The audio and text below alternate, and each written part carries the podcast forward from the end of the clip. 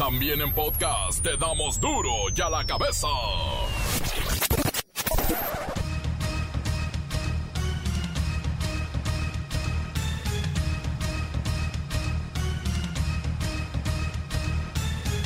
Lunes primero de junio del dos mil veinte. Yo soy Miguel Ángel Fernández y esto es Duro y a la Cabeza, sin censura. Comienza la nueva normalidad con el semáforo encendido en rojo. El verde será responsabilidad de cada estado. Que no se te olvide cuidar y cuidarte. Seguimos cuidándonos con sana distancia. Si eh, salimos de nuestras casas solo para lo indispensable, si respetamos las medidas sanitarias, pues entonces poco a poco vamos a ir eh, regresando a la normalidad. El presidente López Obrador pide a sus adversarios que no coman ansias después de la protesta nacional en que se pidió su renuncia. Tienen derecho a manifestarse, se garantizan las libertades, el derecho a disentir. No veo ningún problema. Creo que así es la democracia. Propusimos la revocación del mandato periódicamente, en este caso a principios del dos mil veintidós. Se va a preguntar si la gente dice que renuncie, pues dejo la presidencia. No puedo estar gobernando sin el apoyo de los ciudadanos. El Servicio Meteorológico Nacional informa que este lunes inicia la temporada de ciclones tropicales en el Océano Atlántico. Amanda ya es depresión, pero trae mucha agua al sureste, mucha lluvia. Ante la crisis, la informalidad crecerá de manera exponencial. Miles de desempleados buscarán sustento en las calles. En los Estados Unidos, más de veinticinco ciudades amanecieron con toque de queda. El racismo tiene encendida la ira de los ciudadanos. El reportero del barrio y la matanza de Tierra Blanca, Veracruz. Hoy habrá deportes sin el cerillo, solo está la bacha por la sana distancia. Pero hay que saber en qué van las acusaciones en contra del Billy Álvarez y también las declaraciones de Juan Carlos Osorio sobre algunos jugadores del Tri. Comencemos con la sagrada misión de informarle, porque aquí no le explicamos las noticias con manzanas, no. Aquí las explicamos con huevos. Llegó el momento de presentarte las noticias como nadie más lo sabe hacer. Los datos que otros ocultan, aquí los exponemos sin rodeos. Agudeza, ironía, sátira y el comentario mordaz. Solo en Duro y a la Cabeza. ¡Arrancamos!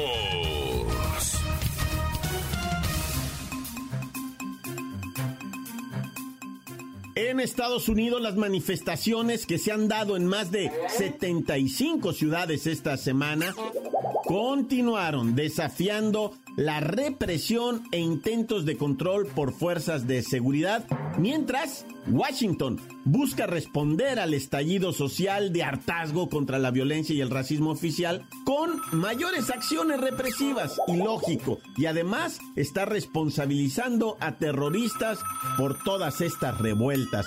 Vamos hasta la Casa Blanca con mi compañera Kerry Kabexler.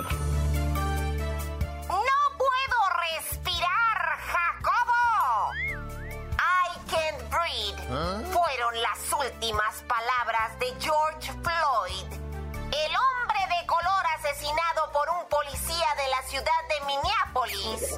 Floyd, de cuarenta y seis años, fue sometido con uso excesivo de fuerza y mientras estaba inmovilizado en el piso, el oficial de policía colocó su rodilla en el cuello de Floyd, presionando hasta matarlo. Estos indignantes hechos desataron la ira de cientos de miles de personas que han encendido setenta ciudades en diferentes estados de la Unión Americana, Jacobo. Son ya seis noches de intensa violencia, por lo que continúa el toque de queda en varias ciudades, entre ellas Houston y Los Ángeles.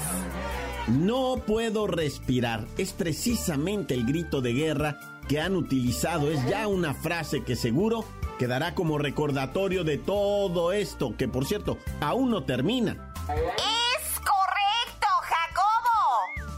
Aún no termina. Y para evitar nuevos disturbios, miles de soldados de la Guardia Nacional ¿Ah? fueron desplegados en quince estados y en Washington. Lo más importante es destacar que solo terminará cuando todos los policías implicados en la muerte de Floyd rindan cuentas ante la justicia. Por el momento solo hay un detenido. Derek Chauvin, el agente que aparece en el video del arresto de Floyd que se viralizó en las redes sociales, Jacobo. Kerry Kabexler, ¿qué sabes o qué dice Donald Trump de todo esto? Una fuente del gobierno reveló que agentes del servicio secreto llevaron el viernes por la noche al presidente de Estados Unidos, Donald Trump, en la Casa Blanca, cuando cientos de manifestantes se reunieron ante la mansión presidencial, algunos de ellos arrojando piedras y agitando las barreras policiales. Aseguran que Trump teme por su seguridad y ha pedido al servicio secreto que redoble la seguridad en la Casa Blanca. Este es mi reporte hasta el momento, Jacobo. Desde el epicentro de las manifestaciones, para Duro y a la Cabeza, informó Kerry Kabexler, enviada especial. Y mientras el país ardía, Donald Trump viajó a Florida el sábado para asistir al primer lanzamiento espacial tripulado en Estados Unidos desde hace más de una década, bueno, diez años. ¿Y saben qué? El domingo jugó golf. Eso se llama insensibilidad. Y hoy, en la mañana, en las encuestas aparece diez puntos abajo en la carrera presidencial. Ande. Duro y a la cabeza. Recientemente, en Duro y a la Cabeza, informamos de las cifras que maneja el INEGI sobre la informalidad. Son cerca de treinta y un millones de personas que trabajan sin rendir cuentas por impuestos, pero sin ningún otro beneficio que su poquita utilidad, o sea, no ganan tanto. Ahora, entre diciembre del dos mil diecinueve y mayo del dos mil veinte, nos acercamos al millón de trabajadores que se han quedado sin empleo por la cuestión del COVID. Y tenemos, de manera natural, millón y medio de jóvenes que están cumpliendo la edad laboral. Pero miren, vamos con nuestro experto en cuestiones laborales y de números. Él es Godínez. Perdóname, pero no te agarro ocupado. Claro que estoy ocupado. Me tienen haciendo el trabajo de todos los que se quedaron en casa. Y a mí, ni a mi casa puedo ir por tanta chamba. Y lo peor es que no tengo beneficios porque cada veintiocho días me renuevan el contrato. Maldito outsourcing. Aparte de que viene uno en el transporte público exponiéndose en la calle. Allá, Godínez, no te quejes tanto. Mira, las cifras de desempleo se están poniendo realmente rojas. Ya lo sé. Con estas predicciones vamos a vivir de algún programa social, ¿Ah? andar correteando a los políticos que regalan despensas, o en el peor de los casos, ser parte de la delincuencia o buscar ingresos por las vías ilegales. Lo más seguro es que la gran mayoría vamos a dedicarnos al trabajo en la calle, careciendo de todas las garantías sociales. No nos van a alcanzar las esquinas y los semáforos para todos. Godínez, pero tienes que usar los términos nuevos, esos que ya no te hacen sentir tan feo. Por ejemplo, a trabajar en la calle le dicen desarrollarse en el espacio público. Sí, y andar vendiendo cacahuates y mamuts en el semáforo le dicen emprendedores o generadores de autoempleo, y a quedarte sin trabajo le llaman oportunidades de desarrollar habilidades nuevas. Pero la verdad es que ser emprendedor del espacio público nos expone más no solo al contagio del COVID diecinueve, sino también a los peligros de la inseguridad y a los abusos de autoridad que seguramente padeceremos con los operativos, con los actos de corrupción, con los levantamientos y pérdidas de mercancía y hasta pago de piso, solo por el hecho de ejercer una actividad digna que por negligencia y lagunas jurídicas se encuentra fuera de la ley. Caramba, Godínez, realmente no había entendido esa parte. Nos dejas tristes, nos dejas pensativos, pero... Oye, por cierto, ya supe que andas en una moto haciendo mandados. Te encargo un doce, ¿no? Andas vendiendo chela, Godínez. Nomás a eso salgo de la oficina para hacerle los mandados a todos. Ahí me ando exponiendo, diokis. A ver si no me pega el coronavirus, nomás eso me falta. Bueno, estás potencializando tu tiempo para generar recursos nuevos ante necesidades sociales, ¿no? Bueno. Encuéntranos en Facebook, facebook punto com, diagonal Duro y a la Cabeza Oficial. Estás escuchando el podcast de Duro y a la Cabeza. Síguenos en Twitter, arroba Duro y a la Cabeza. Les recuerdo que están listos para ser escuchados todos los podcasts de Duro y a la Cabeza. Búsquelos en las cuentas oficiales. Tenemos un Facebook, tenemos el Twitter y por supuesto también en la aplicación Himalaya. Duro y a la Cabeza. Tiempo de ir con el reportero del barrio. ¿Qué pasó en Veracruz? Ejecutaron a siete personas, entre ellos el director de un periódico, que por cierto, tenía antecedentes penales. Montes, montes, alicantes, pintos, pájaros, cantan. Oye, fíjate que dieron a conocer, ¿verdad?, unas cifras de que el crimen organizado fue el azote de mujeres en cuarentena. La mayoría, ¿verdad?, han caído, pues, por estar... Bueno, o sea, las mujeres que cayeron ahora en esta cuarentena, ciento quince mujeres fallecieron por violencia, ¿verdad? De esas ciento quince mujeres del sexo femenino, ¿verdad?, te tengo que decir que el sesenta y tres por ciento murió asesinada ligada a la cuestión del crimen organizado y el diez por ciento a violencia familiar. Y mira, te tengo un dato revelador, ¿verdad? El simple hecho de, de, de, de matar a una mujer, ¿verdad?, un criminal, porque es mujer, o sea, solamente tiene marcado el uno por ciento. O sea, lo demás quiere decir que son cuestiones meramente sociales de nuestra cabeza, que está, estamos este, sin, verdaderamente mal, ¿verdad? O sea, una sociedad verdaderamente mal. Y es muy interesante lo que nos presenta todo esto. Esta es una organización no gubernamental, ¿verdad?, que se dedica precisamente a revisar esto. Es una activista que se llama la Mari Salguero, y ella tiene esta organización y hace estos recuentos e investigaciones, ¿verdad? Y se le agradece que nos envíe la información.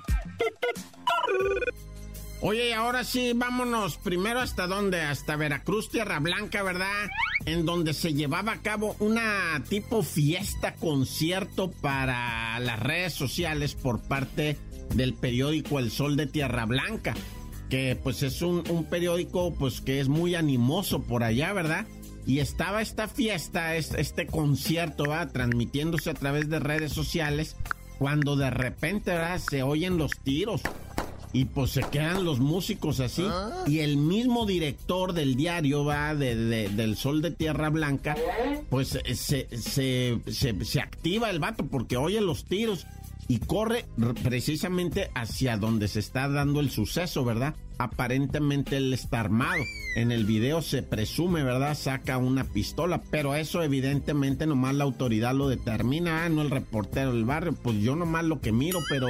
La tristeza, ¿verdad?, es que murieron siete personas, incluyendo pues a este director del diario, que tenía antecedentes penales por estar relacionado con la desaparición allá el once de enero de...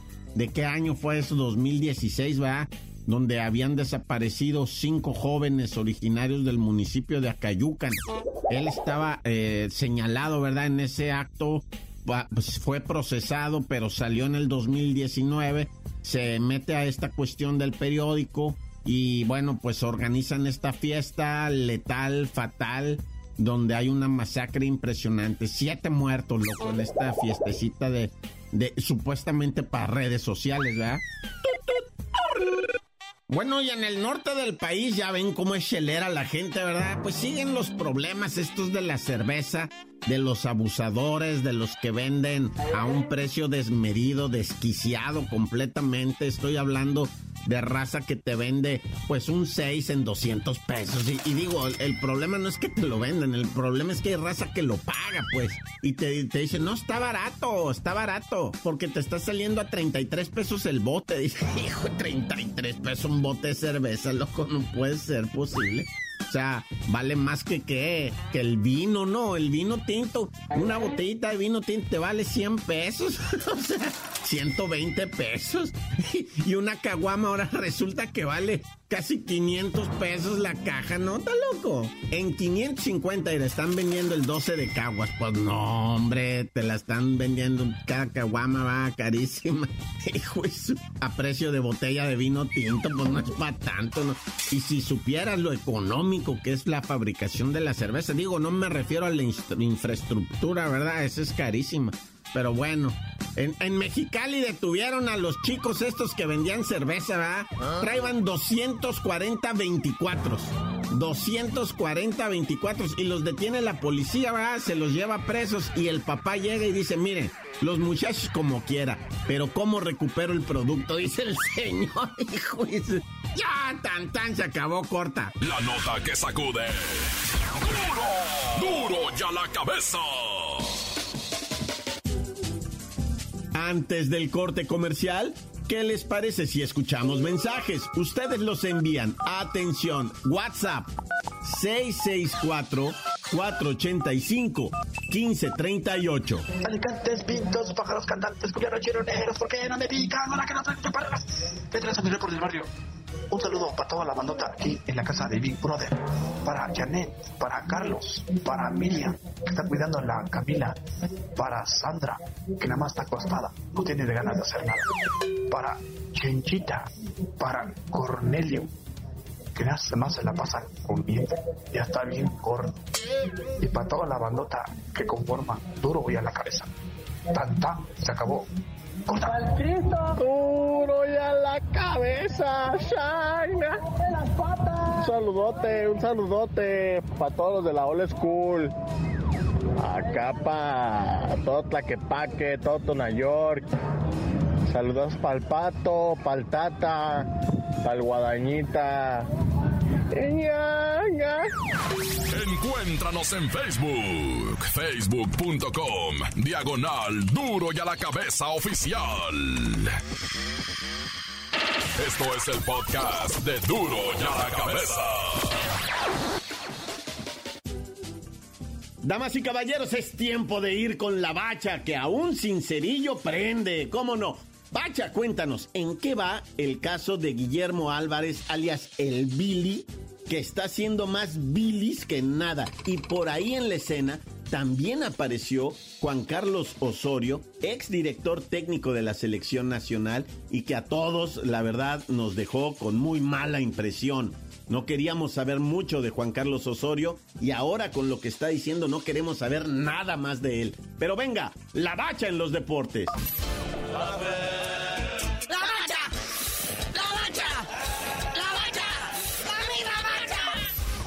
La bacha, la bacha, aquí sigo yo solito, ¿verdad? Maldito cochino COVID diecinueve que nos tiene sin el buen cerillo aquí, ¿verdad? También platicándoles de lo que está pasando ahora con el Billy Álvarez, el Billy. No, es que el, el cerillo como buen Cruz Azulino pues, está desmayado ahorita, no sabe qué va a pasar, ¿verdad? Por ahí dicen que, pues sí, buscan la desafiliación de acuerdo a los estatutos de la misma Federación Mexicana de Fútbol, pero no, hombre, este organismo se protege a sí mismo. Ya salieron con eso de la manga de que porque una cosa es la cooperativa Cruz Azul y sus malos manejos y negocios turbios, y otra cosa es el equipo, que no tiene nada que ver una cosa por otra. De hecho, le descongelaron una cuenta al Billy, nomás para que pagara nóminas y todo eso, pero las cuentas personales y todo eso está bloqueado. Y luego resulta que nos demandó a nuestro queridísimo Carlitos Loret, que porque Loret hace como un año en su columna que escribe en un periódico, ya había ahí explicado los malos manejos del Billy Álvarez y su tropa de secuaces, y luego el Billy Álvarez lo demandó, y ahora el Carlos Loret lo contrademandó, en este país de las demandas, ¿verdad? Y pues están viendo a ver en qué acaba todo esto, porque ahorita por lo del COVID diecinueve están suspendidas todas las demandas. Pero el que sí causó indignación y molestia es el, entre comillas, profe Juan Carlos Osorio, que dijo que los jugadores mexicanos son una bola de malos, que él era el bueno. Dijo que en el Mundial este que se jugó en Brasil, en los octavos de final, donde se jugó precisamente contra Brasil, les dijo a los muchachos: a ver, muchachos, ¿quién está listo para enfrentar a Brasil? Y que todos se quedaron callados, y que él era el único que estaba dispuesto a sacrificar y sacar el pecho a las balas, ¿no? Pero pues él. Pero lo que también está chistoso es que ahorita todos los comentaristas deportivos y, y, y todos los jugadores que antes, no, el profe Osorio es un genio y que no sé qué, ahora se desviven en mensajes de: yo sabía que era un, un mal tipo, que era gacho. Ahí están Faitelson, José Ramón Fernández, Orbañanos, el perro Bermúdez, el Warrior de T V Azteca, todo el mundo echándole: no, no, yo siempre sabía que ese bueno se estaba vendiendo espejitos y no sé qué, el Paco Villa y todos ellos. Pero pues bueno, dos años ya después del Mundial, ya pa' qué, ¿verdad? Pero bueno, yo les digo por qué me dicen la bacha, ya que regresa el fútbol mexicano, hay por el diecisiete o veinticuatro de julio, dice la Liga M X.